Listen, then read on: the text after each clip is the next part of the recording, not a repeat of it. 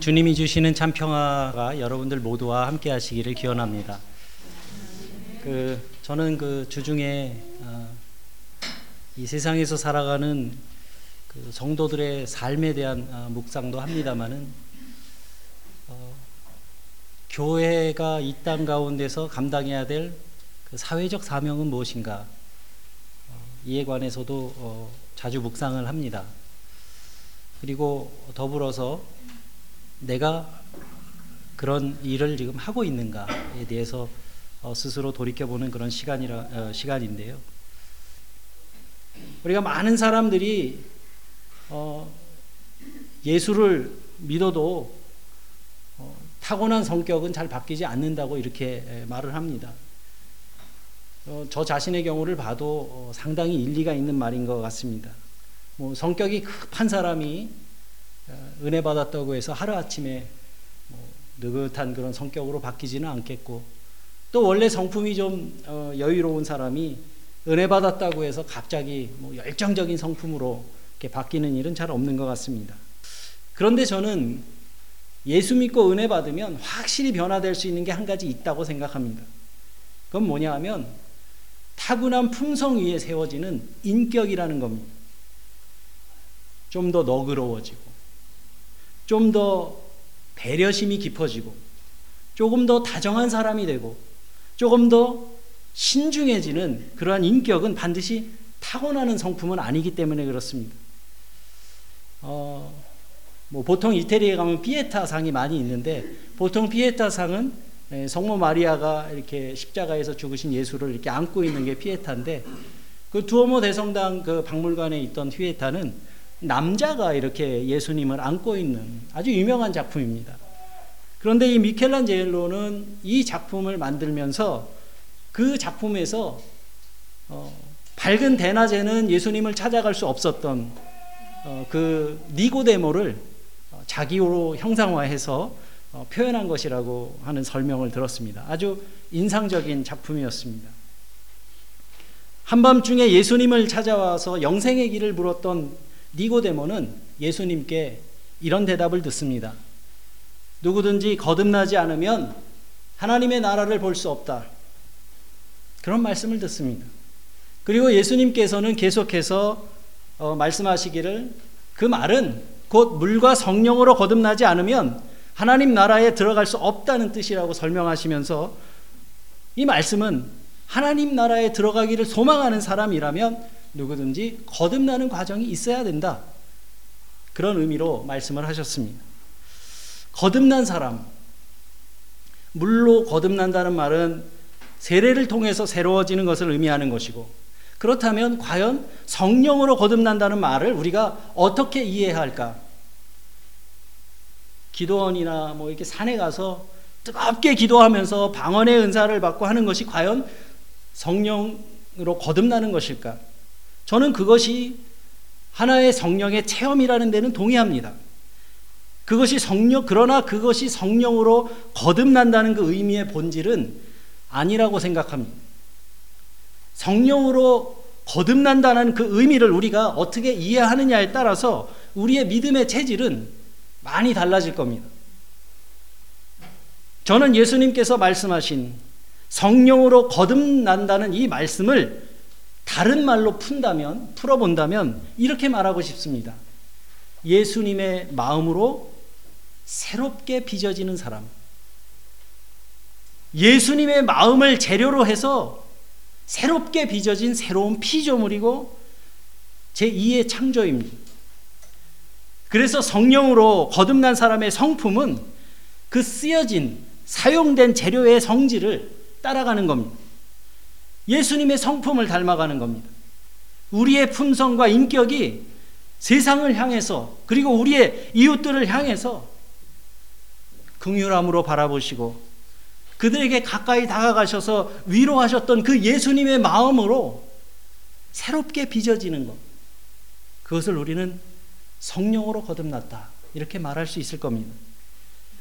그렇게 예수님의 마음으로 새롭게 빚어지게 될 때, 주님이 우리와 함께 하신다고 한 그 임마누엘 하나님의 존재를 깨닫게 되고, 또 비로소 우리는 성령으로 거듭났다고 고백할 수 있게 될 겁니다. 그래서 여러분, 예수의 마음으로 새롭게 빚어졌다는 거, 결국 그건 한 가지밖에 없습니다. 나 좋을 대로 살던 삶의 방식에서 벗어나서 더불어 살아가는 삶으로 우리의 삶의 방향을 바꾸는 겁니다. 이것이 성경에서 말하는 거듭난 사람의 징표입니다. 우리가 잘 알고 있는 이 사도 바울은 부활하신 예수님을 만나서 거듭난 삶을 살기 이전에 자신의 삶의 모습을 스스로 몇 가지 단어로 요약했습니다. 오늘 성경 본문에도 있습니다. 그 말이 뭐냐면 회방자, 박해자, 폭력자입니다. 이런 말들이 자기가 자기의 과거를 스스로 정의한 말들입니다. 바울이 아직 부활하신 주님을 만나기 전에는 주님의 일을 방해하는 사람이었고 또 교회를 박해하는 사람이었고 자기의 신념을 관철시키기 위해서 폭력도 서슴지 않았던 사람이었다고 자기의 지난 날을 회고하고 있습니다. 이렇게 지나칠 정도로 남을 정죄하는 일에 앞장서는 사람들의 그 깊은 속내를 들여다보면 자기 자신도 주체할 수 없는 그런 어둠이 그 마음속에 깃들어 있다는 것을 알 수 있습니다. 그래서 자기 안에 상처가 많은 사람일수록 다른 사람에게 너그럽질 못합니다. 그리고 다른 사람과의 차이를 잘 받아들이지 못합니다. 물론 그 사람이 도덕적인 사람일 수도 있습니다. 바울도 그랬습니다. 그가 부활하신 주님을 만나기 이전에 자기의 삶에 대해서 회상하면서 나는 흠없는 사람이었다고 그렇게 자신 있게 말합니다. 하지만 그의 문제는 그가 자기의 그런 율법적인 도덕성을 잣대로 삼아서 다른 사람을 정죄하는 일에 앞장서는 사람이었다는 데 있습니다. 여러분, 이것을 좀 어려운 말로 자기의라고 말합니다. Self-righteousness. 스스로 옳다고 생각하는 그 견고함이 자기 안에 아주 굳건한 겁니다. 신학적으로 이 자기의, self-righteousness와 대립되는 개념이 뭐냐 하면 The righteousness of God, 하나님의 의입니다. 좀 어려운 개념이지만 굉장히 중요합니다. 로마서 1장 16절에서 그래서 이렇게 바울이 말합니다.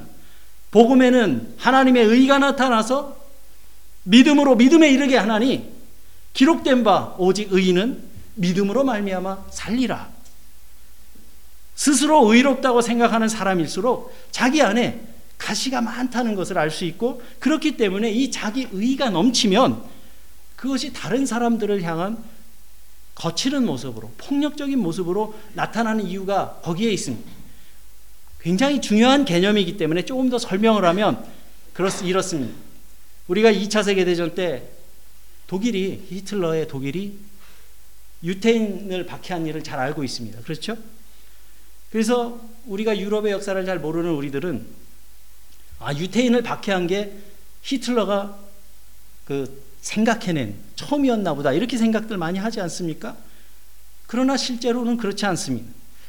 유럽의 2000년의 역사를 보면요, 이 안티세미티즘이라고 하는 반유대 정서는 아주 오랜 역사를 가지고 있습니다. 유대인들이 팔레스타인 땅에서 쫓겨날 때부터, 그때부터 유럽 곳곳에서는 이 유태인에 대한 박해가 늘상 있어 왔어요. 그 이슬람 세력에 의해서 이미 6세기 이후에 정복당한 그 성지를 탈환하기 위한 전쟁이 십자군 전쟁이었는데 한 150년 동안 8차례에 거쳐서 성지 탈환 전쟁을 한 게 십자군 전쟁인데 그 길을 가면서 그 길가에 있던 유태인들을 다 죽였어요. 그리고 1492년에 스페인이 통일이 됩니다. 그러니까 이슬람 세력으로부터 스페인 기독교 세력이 다시 재탈환을 합니다. 그런데 1492년 1월 2일 날 그 이세벨이라고 하는 여왕이 이슬람의 마지막 그 기지가 어디였냐면 그라나다 아시죠? 남부 스페인의 그라나다의 알함브라 궁전을 정복하고 거기에서 포고령을 하나 내립니다. 알함브라 에딕트라고 하는 유명한 포고령이에요. 내용이 뭐냐 하면 이베리아 반도 안에 있는 모든 이슬람인과 유태인들은 7월 31일까지 개종하든지 아니면 이 나라를 떠나라. 그랬습니다. 그래서 실제로 한 800년 동안 그 땅에 살아왔던 이슬람 그리고 유태인들은 개종을 하든가 아니면 모든 재산을 놓고 거길 떠났습니다. 당시의 기록을 보면 한 8분의 1 정도에 되는 인구가 나라를 떠났어요. 또는 떠나지 않고 개종하지 않는 사람들은 박해를 받았습니다. 종교 재판을 통해서 죽임을 당하거나 박해를 당했습니다. 근데 그 알함브라 에딕트라고 하는 그 포고령이 해제된 게 언제냐면 1992년 500주년 기념일에 카를로스 1세가 스페인의 왕이죠. 그 칼 알브라 에딕트의 그 포고령을 해제했습니다. 500년 후에서요. 히틀러는 이런 유럽인들의 오래된 반유대인 정서를 정치적으로 이용한 것뿐입니다. 유럽인들은 이 유럽인들이 유태인을 박해한 그 명분이 뭐였냐면 그리스도를 박해한 민족. 이거였습니다. 바로 이런 일들이 자기 의의가 폭력으로 나타나는 예라고 말씀드릴 수가 있겠습니다. 그래서 여러분, 민족주의도 굉장히 위험스러운 일이지만 종교 근본주의도 그런 폭력성을 가지고 있습니다. 이것은 이슬람 근본주의뿐만 아니라 기독교 근본주의도 마찬가지입니다. 바울은 자기가 무지와 불신앙 때문에 그리스도의 일을 방해했다고 그렇게 고백합니다. 물론 주님을 몰랐던 시절이었기 때문에 그렇다고 하지만 그렇다고 그의 죄가 면해지는 건 아닙니다. 유대교 율법에는 모르고 한 일이라도 허물은 허물입니다. 그게 유대교의 율법이었어요. 율법은 자기가 의식하지 못하고 지은 죄라도 속죄에 합당한 제사를 하나님께 드려야 한다, 이렇게 규정하고 있습니다.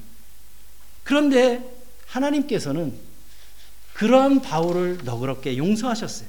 용서하셨을 뿐만 아니라 그를 복음을 전하는 전도자로 세우셨습니다. 그래서 바울이 이렇게 고백하는 겁니다. 주님께서 나에게 은혜를 부어주셨다. 근데 그냥 부어주신 게 아니라 넘치게 부어주셨다, 이렇게 고백합니다. 여기서 말하는 이 넘치게라는 말이 후퍼, 그러니까 영어로는 하이퍼입니다. 하이퍼. 넘치다, 과도하다는 그런 뜻인데, 우리가 뭐 하이퍼 리얼리즘 하면 어떤 사실보다 더 사실적인 뭐 그런 걸 하이퍼 리얼리즘이라고 하고, 또 하이퍼 스페이스 그러면 3차원의 공간, 이 유클리드의 기하학에서 말하는 3차원의 공간을 넘어서는 어떤 초공간을 얘기할 때 하이퍼 스페이스, 이렇게 말합니다. 그래서 바울은 주님께서 나에게 은혜를 넘치게 부어주셨다. 주님이 나에게 너무도 과도한 은혜를 주셨다, 이렇게 고백하고 있는 겁니다. 그리고 바울은 자기 자신을 내가 하나님의 일을 감당할 만한 자격이 없는 사람이라고 이렇게 말하면서 내게는 하나님의 은혜를 받을 만한 그 어떤 자격이 없음에도 불구하고 하나님께서 은혜를 넘치도록 주셔서 내가 이 은혜 속에서 사는 사람이 되었다고 고백하고 있는 겁니다. 그렇기 때문에 바울에게는 늘 사랑의 빚진 자라는 그런 의식이 있었어요. 여러분, 그렇다면 바울은 왜 하나님께서 자기에게 그런 은혜를 주셨다고 이해하고 있었을까? 바울이 그 이유를 성경에서 이렇게 고백합니다. 그리스도 안에서 얻는 믿음과 사랑을 누리게 하시려고. 그리스도 안에서 얻는 믿음과 사랑을 나로 하여금 누리게 하시려고 하나님께서 나에게 그런 은혜를 부어주셨다. 여러분, 정말 참된 복음을 이해한 사람의 고백입니다.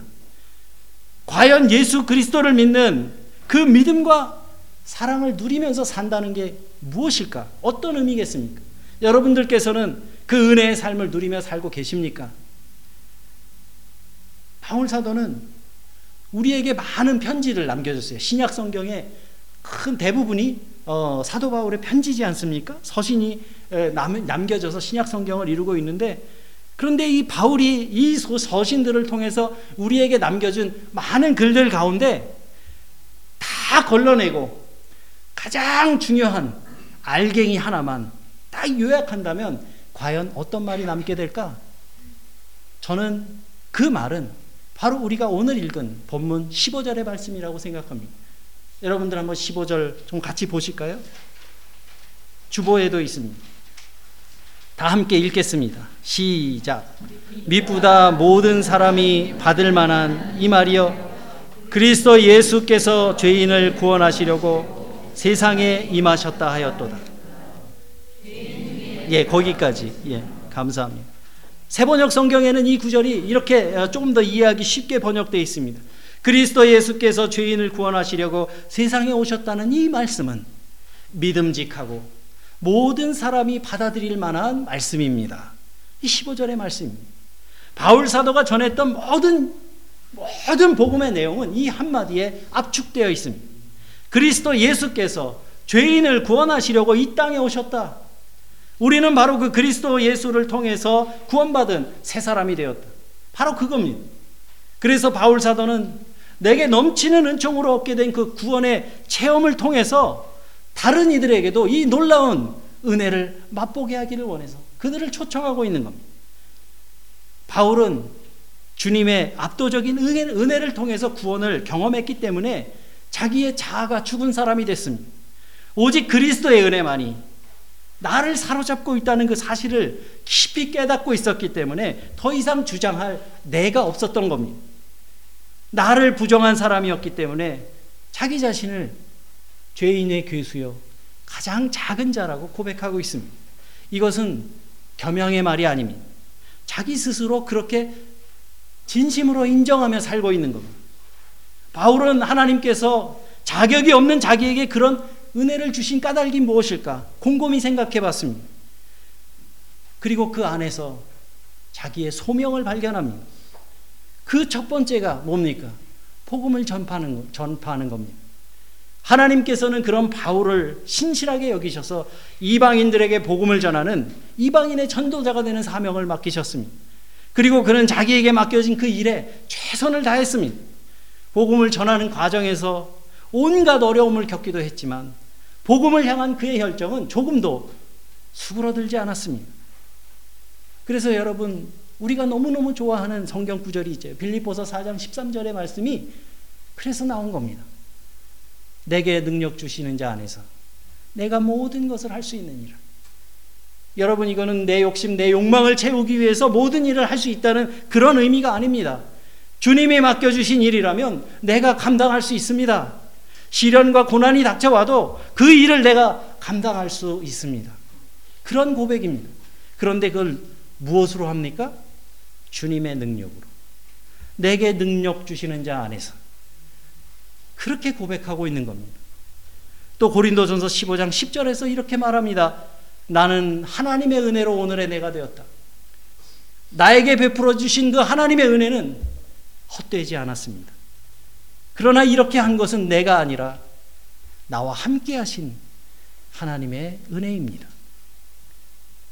그는 가장 열정적으로 그리스도의 일을 감당하는 전도자였지만 그 일은 내가 한 것이 아니라 나와 함께 하신 하나님의 은혜입니다.